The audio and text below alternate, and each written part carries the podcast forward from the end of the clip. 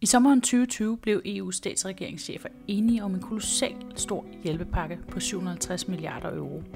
Nogle af de penge skal deles ud til medlemslandene for at sikre økonomisk genopretning. Men for at få disse penge skal landene udarbejde en genopretningsplan, der skal afleveres til EU senest den 30. april. Men hvad er indholdet af den danske plan, der afleveres til EU? Det venter vi stadig svar på. I den her podcast spørger jeg forskellige danske aktører om, hvad de synes om genopretningsplanen, samt hvad det danske indhold skal være. Jeg hedder Julie Rosenkilde og er sekretærsleder i Nyt Europa, og det er mig, der stiller spørgsmål. I dette afsnit tager jeg en snak med Troels Dam Christensen, der er sekretariatsleder i 92-gruppen. Troels lægger ud med at fortælle, hvad 92-gruppen er for en størrelse. 92-gruppen er et netværk af nu 24 organisationer, øh, som arbejder for bæredygtig udvikling. Og det er jo et netværk, som både har en global relation i den forstand, det startede ud med at følge FN-processer på klima og på biodiversitet og øh, hele, hele bæredygtighedsudviklingsdiskussionen. Og så har det også, så koordinerer vi også øh, bæredygtighedsspørgsmål herhjemme, både på klima, som sagt, biodiversitet, men også verdensmål og, og virksomhedsansvar osv. Mm. Øh, blandt de organisationer. Og det er primært jo en jeg kan sige, policy-koordineringssituation. Ikke? Jo. Og det, øh, det vi skal snakke om i dag, Troels, det er jo genopretning, og især med fokus på, på EU's genopretningsfond. Men, øh, mm. men vi har det sidste år, det er jo over et år siden, at øh, landene blev lukket ned globalt set, øh, snakket om, hvordan vi skal genoprette øh, samfundet, både i Danmark, samfundet i Danmark og europæisk, men også globalt set. Øhm, hvad, hvad tænker du, man skal, hvordan man skal, skal man gribe det her an? Hvad er det for en, om det er en mulighed, der er sat, eller en nødvendighed, der er sat i værk for, for jeg tror, jeg tror i virkeligheden netop, det er begge dele, ikke også? Og jeg tror, det må, hvis man lige går ud på den globale klinge først og kigger på det, ikke? Det, vi, det vi står over for omkring klimaudfordringen, det er jo, at de næste ganske få år bliver helt afgørende. Altså vi snakker måske 5-10 år. Og hvis vi ikke inden for de 5-10 år for alvor får stillet om, så er der ikke nogen som helst chance for, at vi når prisaftalens mål om at tilnærme os 1,5 grads temperaturstigning. Det er simpelthen basic facts nu. Det er i forvejen rigtig, rigtig svært. Så hvis ikke vi får omstillet nu, så, så går det galt. Og det synes jeg er en rigtig vigtig kontekst i det her med, med genopretningspakkerne efter corona på globalt sigt.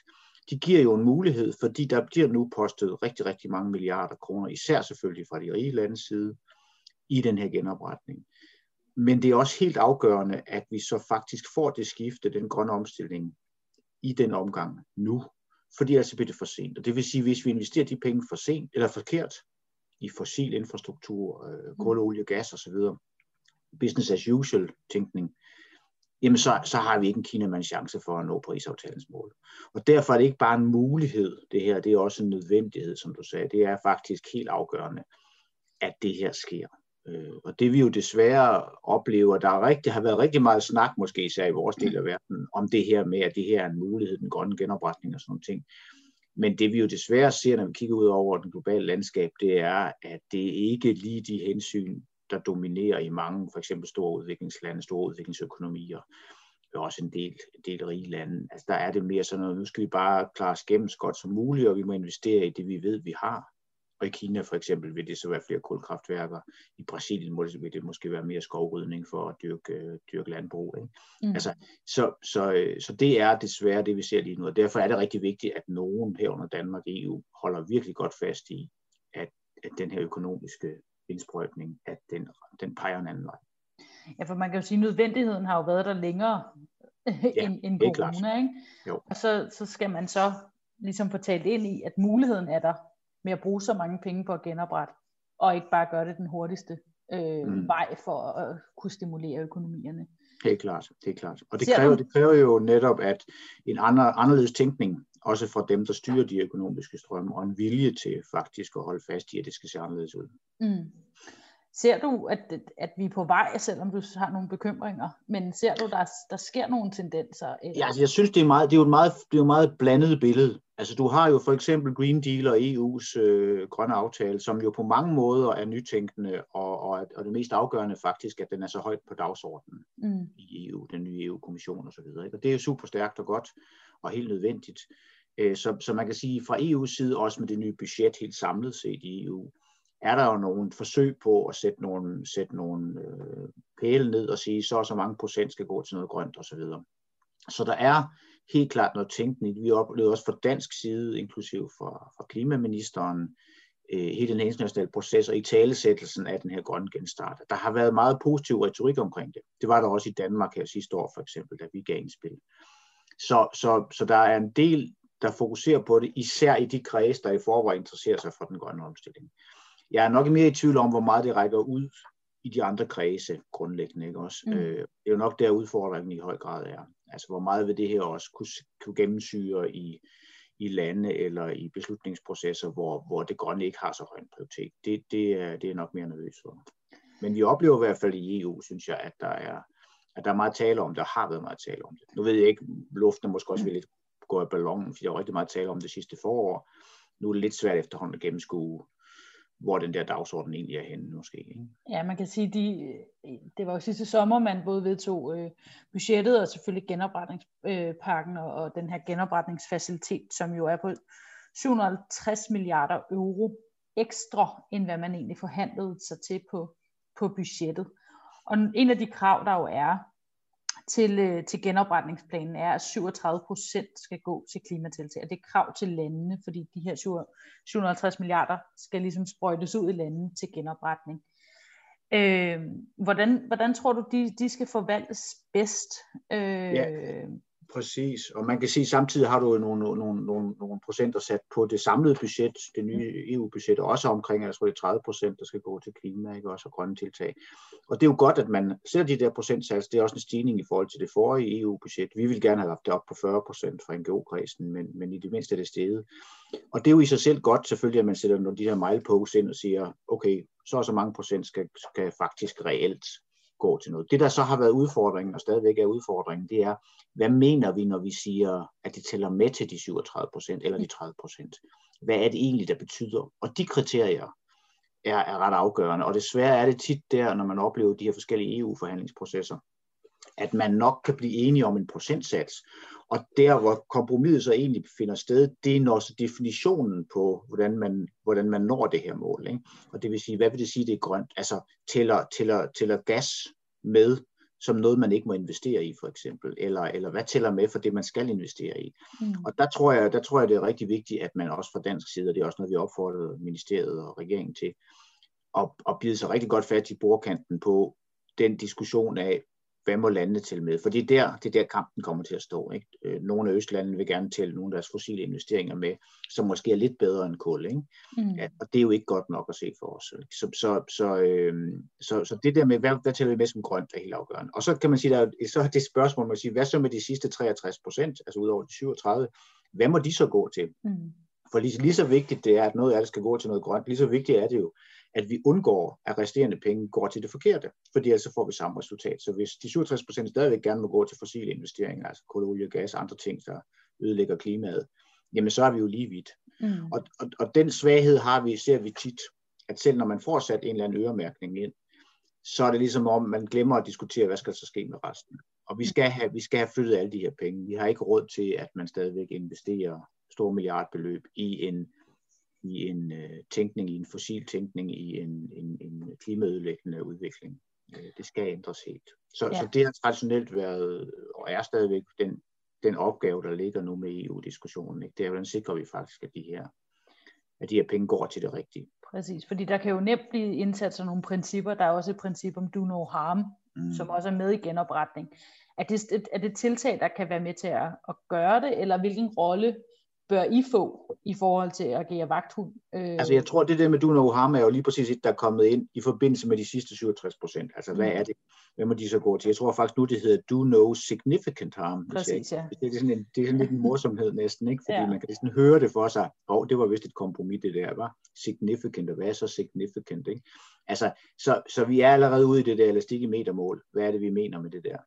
Og, og, og derfor tror jeg, det er en ongoing ting, som progressive, progressive lande som Danmark bliver nødt til virkelig at holde fast i, hvad er det, definitionen går ud på, hvad kan tælle med, hvad kan ikke tælle med, og hvad skal vi undgå? Fordi det er, jo den, det er jo det, vi altid oplever i klimadiskussionen der. Det er let at blive enige om de gode ting. Det er let at blive enige om støtten til det gode. Det er meget sværere at blive enige om at lade være med det dumme. og det vi ikke skal. Mm. Altså, det er meget let at give støtte til vedvarende energi, men at holde op med at bruge fossilt og sætte krav til det, det er svært. Mm. Og, og, og det er det, vi altid oplever, og derfor så, så, så bliver vi nødt til at have begge de sider af, af mønten med, når vi diskuterer det her. Øh, ja. Fordi det er simpelthen politisk opportunt. Er det fint nok at give støtte til noget, men at holde op med at støtte noget, eller gå bort fra noget, det er der, hvor det gør ondt. Ikke? Jo. Ja. Ja, og, og nu når du siger, at altså Danmark er at en, kan vise sig som noget af det progressive i det her. Danmark skal jo også aflevere en plan til EU om indhold øh, af den nationale plan, og det, ja, det er 11,5 øh, milliard øh, danske kroner, som kan virke som, som lille i, i det store spil, men, men lige meget hvad, så skal vi jo også selv komme med konkrete forslag til, hvordan vi bruger de penge.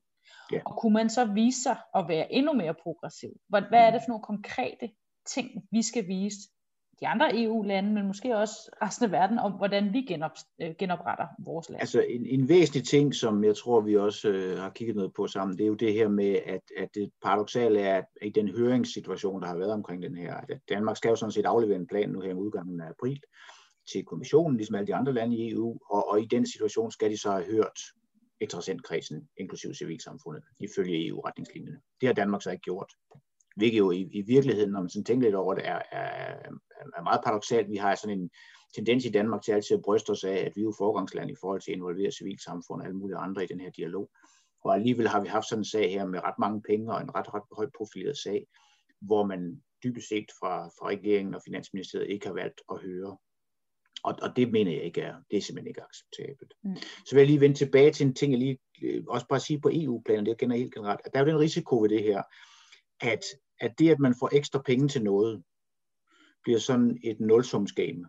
Mm. Forstået på den måde, at hvis jeg som land modtager x milliarder fra EU, jamen så kan jeg jo vælge at investere dem i det, jeg alligevel havde tænkt mig at gøre, og så spare mm.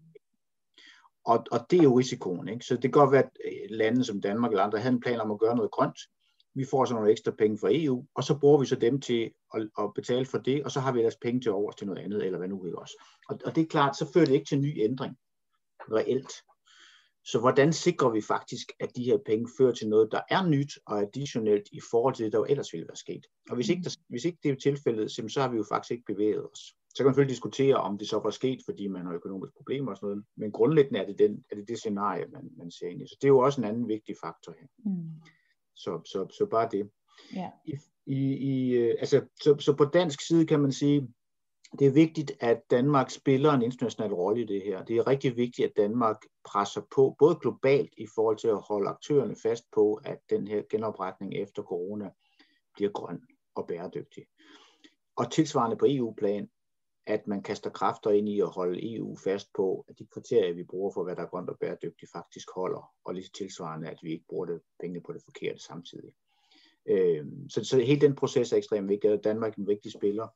Øh, og Danmark har jo også en egen interesse i alt det her, ikke fordi alle de her EU-lande nu skal investere x milliarder i grøn omstilling, der har Danmark jo også klart nogle eksportinteresser og interesser for erhvervslivet og sådan nogle ting. Så, så det bør være et sted, hvor Danmark går forrest. Ja, og man kan jo sige hele det der øh, for at sikre, at, at, øh, at landene ikke investerer i, i fossilt. Øh, så er det jo vigtigt at have vagthunden, der er med til, der både kan hjælpe EU med de krav, der er, kan hjælpe andre lande. Øh, og, og, og der spiller I jo som, som grøn organisation jo en vigtig rolle at holde, øh, og også i forhold til jeres samarbejde, øh, samarbejdspartnere i, i de andre europæiske lande, øh, for, for at finde ud af, men lever vi op til de, eller lever landene op til de krav, og, og kan spille det samspil på tværs af grænser. Men det kan jo så samtidig være et problem, hvis man i Danmark ikke engang har involveret øh, civilsamfundet, så er det svært at argumentere over for andre lande, hvorfor de skal involvere, Præcis. eller hvorfor de skal lytte Præcis. til det. Altså man kan sige, øh, hvis Danmark mener, at vi er forgangsland i forhold til at involvere interessenter og civilsamfund i de dialoger som det her, jamen så, så er det klart, når vi så ikke gør noget som helst, så kan andre lande sige, jamen så er der bestemt ikke nogen grund til at gøre det for os mm. selv, hvis ikke engang i Danmark kan finde ud af det. Så det er klart, det, det, altså, og jeg kan slet ikke forstå, at det er sket sådan set. Altså det undrer mig virkelig, at, mm. at man fra ministerierne, ansvarlige ministerier ikke har sagt, at selvfølgelig skal vi det. Altså, øh, så det er jo, det er jo det er noget, der, der, der forestår, at vi får en dialog om, at sådan noget ikke sker igen, og vi så vidt muligt stadigvæk kan blive hørt og sådan ting i sammenhæng. Ja. Øh, så, så det er klart. Men hvis vi så måske lige kort ser bort fra, fra den manglende involvering, hvad, hvad kunne man så tænke, at den her plan fra dansk side kunne indeholde, for også at inspirere andre lande måske, eller i hvert fald også, så, så kommissionen efterfølgende kan, kan pege Danmark ud og sige, prøv at se, de har lavet en god plan, der er endda måske mere end 37 procent, der, der går til klimatiltag. Øh, det, det er måske rådet endnu højere op. Har du en idé om et procentsats, det ved jeg godt, at egentlig er det ligegyldigt i dine mm. øjne. Det, det bør alt sammen være, være på en eller anden måde øh, gavnligt for klimaet, i hvert fald ikke skadeligt. Øhm, men hvad, hvad, hvad skal indhold være? Skal det være noget, der er blevet snakket om, det er en grøn skattereform, eller er det, skal vi kigge på landbruget, eller hvad, hvad tænker du er, er en god måde for virkelig at vise, at vi er villige til at omstille os, og vi, vi er klar til den nødvendighed, der er i muligheden? Altså man kan sige, at der er jo rigtig mange områder, man, man kan ønske, at Danmark stiller om. Øh, hvis jeg bare lige går et trin tilbage, så siger det vigtige er jo også, at Danmark selv demonstrerer, at vi gør noget ekstra nu. Mm. Ikke? Fordi det er jo lidt den samme diskussion, vi har i Danmark. De 11 milliarder, vi fik, de er, så vidt jeg husker, så er de jo sådan set blevet anvendt i forbindelse med programmeringen af finansloven. Sådan set, ikke? Altså det vil sige, man har allerede regnet med, at de skal indgå sådan og sådan, cirka. Ikke? Jo. Øh, og, og det vil sige, så må man jo tiltage det spørgsmål, men de penge, I så sparer på det, hvad går de så til? Altså hvis det var ting, I alligevel havde tænkt jer. Mm. Så, så der er jo et eller andet, der er jo noget med, at Danmark må demonstrere, at vi gør faktisk noget ekstra, fordi vi har fået nogle ekstra penge.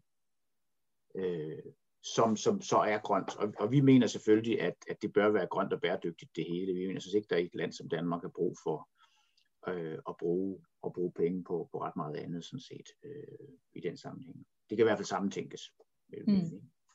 Så kan man sige, at, at vi leverede jo for NGO-kredsen allerede sidste år i maj et katalog med 30 forslag, konkrete forslag til, hvad en grøn genopretning kunne inkludere i Danmark.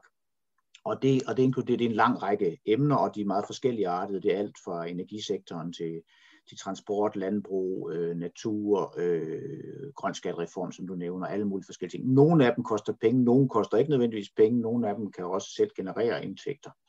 Øh, så det var sådan en lang række af, hvad vil det sige at lave, hvad skal vi fokusere på, når vi laver grøn genopretning. Men hvis jeg bare, altså, og man kan sige, når man kigger på det her katalog i dag, så kan man sige, at nogle af dem er der faktisk sket lidt. Altså der er nogle af dem, hvor regeringen, den for eksempel udfasning, bare til eksempel, udfasning af oliefyr og gasfyr. Jo, okay, der har regeringen kommet med et udspil.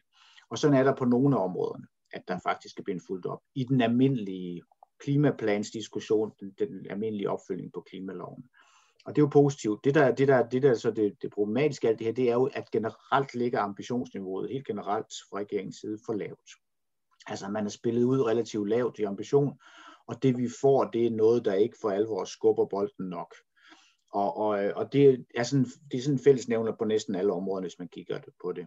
Altså selv en sektor som energisektoren, som nok er den letteste at omstille, mm. er det stadigvæk lidt fodslæbende, hvad der kommer nogle gange fra, eller er kommet fra regeringen på det her. Ikke? Og det er klart, hvis man så tager andre sektorer som landbrug, som er notorisk svær umiddelbart at stille om, øh, så, så kan vi jo se lige nu, hvor svært det er for regeringen. Altså man, man, man, øh, man afventer, man har forlænget processen, man vil ikke komme med sit udspil, øh, man signalerer, at det bliver rigtig svært, det kommer ikke så meget, osv. osv.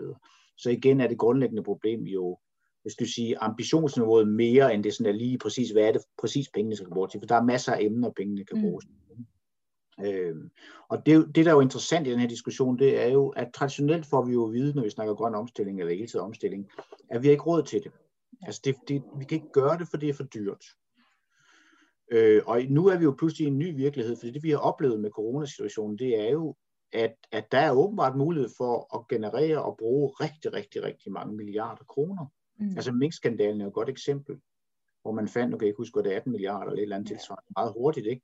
Og selvfølgelig var det også en speciel situation, men alligevel, vi får, vi får så 11,5 milliarder fra EU til grøn genopretning, vi bruger 18 millioner på minkskandalen. Ikke? Altså, og, og tilsvarende har det jo vist sig, at vi pludselig kan generere de her mange penge, når det er nødvendigt ja. i en coronasituation.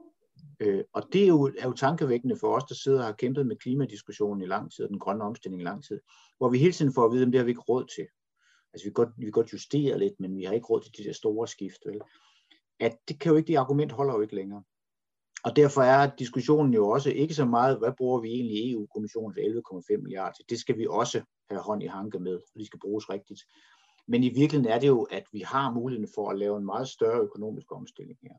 Og når jeg siger det, så er det også fordi, at nogle af de steder, hvor vi oplever, at der er meget store knaster i forhold til, hvad regeringen tør at gøre, altså landbrug, så til eksempel, som vi sidder og forhandler nu, eller skal til at forhandle, det tør regeringen ikke rigtig at røre ved, fordi det vil genere mange vælgere, eller, eller virksomheder, eller erhvervsliv, ikke? som udgangspunkt, i sådan en almindelig vanetænkning. Det kan vi ikke. Men, men altså jordbunds, udtagning af lavbundsjord for eksempel, som vil have en gavnlig klimaeffekt. Det er sådan relativt enkelt at gøre, eller enkelt at gøre, for der kan, du godt, der kan du godt opnå et kompromis, så længe du har penge nok med. Men det er klart, at nedsættelse af den animalske produktion i Danmark, det er ulige sværere, synes regeringen. Ikke? Men det interessante er, at du kan jo gøre rigtig mange ting, når du har penge med dig. Fordi hvis du kan kompensere folk øh, hvad hedder det, omskole dem, så de kan arbejde med andre ting, sætte noget nyt i gang, for eksempel plantebaseret produktion i landbruget i stedet for animalsk produktion. Lave nogle investeringer, sådan at det kan betale sig for folk at omstille til det grønne. Så får du også folk med dig, i stedet for at få den modstand, som regeringen åbenlyst er meget, meget bange for. Og det gælder jo hele vejen rundt. Det gælder også i forhold til elbiler eller transportsektoren. Nu sidder vi og snakker, nu kommer en stort infrastrukturudspil fra regeringen. Øh, altså at at hvis du har penge med dig, så kan du faktisk lave den her omstilling på en måde, hvor du godt kan få folk med dig, fordi du kan være med til at kompensere dem, du kan guide dem, du kan hjælpe dem til en omstilling, investere i noget nyt, som også er, giver arbejdspladser og sådan ting. Så, så det er egentlig en enestående mulighed for at gøre det. Øh, og det vi savner er jo, er jo i virkeligheden i høj grad politisk mod øh, i en situation, hvor vi øjensynligt har flere penge, end vi har haft længe. Altså der skal politisk mod til ikke at, at være budgetbis, ikke? Fordi det, altså, jo, både man... jo, men det, det paradoxale er, at det politiske mod, som vi har manglet hele tiden, før i tiden jo kunne argumenteres for, at, at jamen, det kan vi ikke, for vi har ikke råd til samtidig at kompensere folk for det, så vi ryger ud i en eller anden situation, hvor folk bliver arbejdsløse, eller ja. rykker til udlandet, eller et eller andet. Ikke? Men nu er vi i en situation, hvor der er ansynligt er langt flere penge at bruge af. Mm. Så skulle man tro, det var lettere at få de der ting sat i gang. Ikke? Mm. Øh, og det virker bare stadigvæk som om, at man fra politisk hold er meget, meget bange for at tage den store skovl frem øh, og reelt gøre noget det, der er nødvendigt. Ikke? At man ja. stadigvæk justerer. Øh, så det er sådan lidt paradoxalt i virkeligheden. Ikke? Ja, det er jo interessant, at man ikke engang vil arbejde med, med budgetloven herhjemme. Man kan sige noget af det, der, der jo sker på EU-niveau, det er jo i forhold til finanskrisen i, i 2008, hvor øh, man kørte øh, sparepolitik hele vejen rundt, som især skadede de, øh, de mennesker, der var allermest sårbare øh, har man jo valgt både at optage fælles gæld, øh, gældsstiftelse nu øh, på EU-plan, og, og selvfølgelig også bare investere sig ud af krisen ved at, at kunne tage så stort et, øh, have så stor en pulje øh, eller genopretningsfacilitet. Hvad, hvad tror du, det vil gøre sådan generelt, men måske også bare for, en ting er, at vi har de 750 milliarder, som blev forhandlet virkelig hurtigt. Lige pludselig har vi en mulighed for at teste af, om, om investeringer er den bedste måde til at få alle ud af krisen, i forhold til sidst, hvor det kun var nogen, der kom ud af krisen hurtigt. Øh, hvad betyder det, at, at, at EU tager et lead i det her? Og kan det måske også betyde noget for den, den grønne omstilling generelt, så det er noget, man kan gøre for også at hjælpe andre til at komme, komme den vej? Nu har vi ikke rigtig, altså, ikke rigtig tør det i Danmark på en eller anden måde. Vi er lidt bange for at altså, ja, ja, det er også derfor, det er ret interessant, det der paradigmeskifte, der er sket omkring, hvad man kan bruge, altså hvor mange penge man reelt kan bruge. Altså, det, det, det skaber en helt ny virkelighed, som vi jo ikke har oplevet i mange år. Altså, at, at der pludselig kan generere så mange penge. Ikke? Og der er det jo helt afgørende selvfølgelig, at EU går foran og viser, hvordan man gør det, fordi det er en stor, det er en stor økonomi. Ikke? Og man skal også huske, at e- altså USA gør lidt det samme nu med Bidens store pakke, nu er jo også en kæmpe stor investering af penge. Ikke? Også. Så der er en del rige vestlige lande, der gør det nu. Man skal også lige huske, at der er en del, for eksempel U-lande, der ikke bare har mulighed for at gøre det samme. Øh, så det stiller også verden noget forskellige artet i forhold til, hvordan man kommer ud af den her coronakrise. Og det betyder jo også, at vi jo ikke, det er jo ikke nok, at vi kigger på os selv. Øh, vi bliver også nødt til at kigge på solidariteten i forhold til for eksempel U-landene. Hvordan kommer de ud af det her på en bæredygtig måde? Ikke? Øh, der er en stor risiko for, at de vil komme ud ikke bæredygtigt. Også i forhold til, at de ikke får lavet en grøn omstilling. Det, det, det synes de ikke, de har råd til. Så, så der er det ret afgørende, at, at, at Danmark og EU har også lige løfter blikket fra deres egen problemstilling og kigger ud i verden og siger, jamen, hvad gør vi så i forhold til resten af verden for at få dem med os? Ikke? Hvis jeg lige bare skal sige, altså sådan, i forhold til danske investeringer, altså det er helt klart, at vi, vi synes som stadigvæk, der er masser af ting at tage fat på, på alle de der forskellige sektorer, lige for energi, transport, landbrug osv., grøn omstilling i det hele taget. En af de steder, vi har stigende opmærksomhed på, det er jo i hele det her med fodaftryksdimensionen. Altså det er jo sådan, at, at med klimaloven i Danmark, der fik vi en målsætning om at reducere vores udslip med 70 procent i 2030 i forhold til 1990. Og det giver en ret klar ramme for, hvad der skal ske med vores nationale udslip af, af drivhusgasser. Men, og tilsvarende er der i klimaloven nogle ting omkring, hvad vores globale indsats skal være, men vi har ikke nogen målsætninger på den som sådan om, hvor meget skal vi reducere vores udslip. Og det er sådan i dag, at hvis man tager det danske fodaftryk, altså den import af varer, vi har fra udlandet, og det CO2-fodaftryk, det følger med sig, så er det faktisk større end vores nationale udslip. Og det vil sige, at danskerne afstedkommer et større drivhusgasudslip ude i verden via vores forbrug, end vi gør hjemme. Og, og, og det er klart, det bliver man nødt til at begynde at tage hånd om. Øh, og, og, og vi har sagt fra NGO-siden, at for det første bliver man nødt til at få noget opgørelse af, hvor jeg ligger det henne, hvad er de store kilder, hvilke områder i verden er de største. Vi ved for eksempel, at sojaproduktion, som vi bruger i vores, øh, vores landbrugsproduktion, eller palmeolie, giver stort det udslagslip, Men hvad med resten? Altså, hvor ligger det henne? Vi ved også, at Kina producerer en stor del af vores forbrugsvarer i dag. Det vil sige, i virkeligheden, så er det store, det, det store drivhusgasudslip, der er i Kina, det kommer faktisk fra vores forbrug. Hvordan tager vi hånd om det? Hvordan, hvordan øh, tager vi ansvar for det? Og det vil sige en opgørelse, og så derefter en anden form for handlingsplan på det. Fordi det tror jeg er meget af det næste trin. Og det kunne, det kunne for eksempel være en af de ting, Danmark kan ligne sig med en grøn genopretning. Det er noget det, vi har brug for at tage, tage, tage hul på og tage hånd om, og blive, først og blive klogere på, men også sætte ting i værk. Ikke? Og det kunne mm. sagtens være sammen med dansk erhvervsliv, fordi det øjeblik, du finder ud af, hvad er det for nogle importvarer, der har stor fodaftryk, så vil du også have en dialog med de virksomheder, der er med til at importere dem, om hvordan gør vi noget ved det. Mm. Jeg kunne godt tænke mig at høre sådan lidt her til sidst, øh, for vi er kommet bredt omkring om, om mange forskellige dele øh, af genopretning. Men sådan helt konkret, så skal vi jo følge op øh, løbende på, hvordan øh, de her politiske planer øh, kommer til at levere. Øh, fordi det er altid nemt at skrive planer. Det kan man jo se med Paris-aftalen. Det kan man se med alle mulige andre dele. Det, det er fint nok at lave, få lavet en plan, men det er jo først implementeringen, øh, der, der gør det interessant.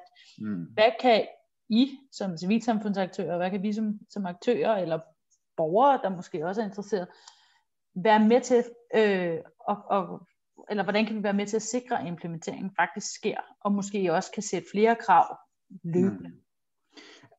som altid med sådan nogle ting, så handler det jo meget om oplysning. Altså, et folkestyre fungerer jo kun, hvis man har en oplyst befolkning, der følger med og er aktiv. Øh, det er jo sådan set helt grundlaget for et demokrati.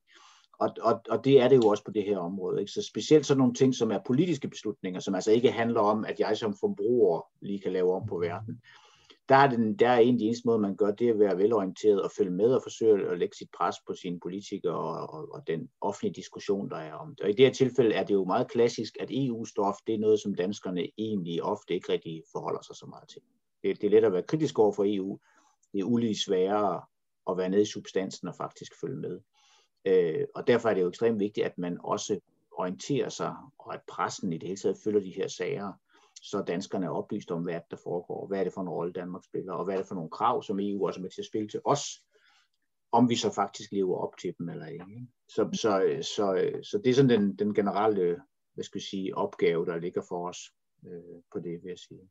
Og der er selvfølgelig vigtigt, at vi som civilsamfundsorganisationer er med til at, at, at være vagthunden på det, og gøre opmærksom på, når der er problemer, hvor det er henne, som vi også har forsøgt omkring de her ting omkring budgettet. Ikke? Øhm, at, at der er en bevidsthed om det, selvfølgelig. Ikke? Man kan sige, at i de her sager, der burde det jo være en dansk egen interesse.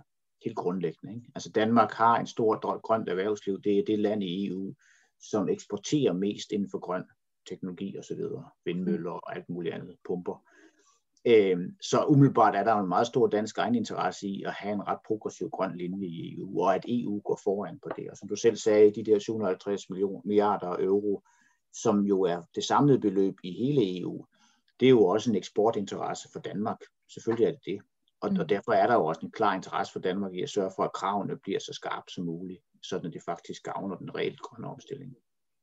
Så en opfordring til regeringen at, at få os med ombord med det samme, så vi både kan oplyse om det, men være med til at følge, hvordan implementeringen så også sker andre steder. Fordi det er klart. Det, det har interesse både for, for, for borgere og for politikerne det, det, det burde, Det er også derfor, man kan undre sig over, at der ikke har mm. været en høring af den danske implementering. Ikke fordi, fordi det burde jo være en egen interesse for en regering at have civilsamfundet med i dialogen, også kvæg, at vi kan følge, hvad der sker i udlandet, og være med til at lægge pres den vej rundt. Ikke? Øh, så, så helt oplagt. Jeg tror, vi stopper der, Troels. Tak for, tak for snakken, og der er der ingen tvivl om, at vi, vi prøver at følge med, og, og håber, at døren lige pludselig øh, bliver åben over i, i Finansministeriet, så vi kan, vi kan følge pengene. Øh, men tak for snakken i hvert fald. Selv tak. Denne podcast er støttet af Europanævnet. Hvis du har lyst til at støtte Nyt Europas arbejde, kan du melde dig ind. Det koster 200 kroner om året og kan gøres via MobilePay på 88 175 eller se, hvordan du kan blive medlem på nyteuropa.dk. Tak fordi I lytter med.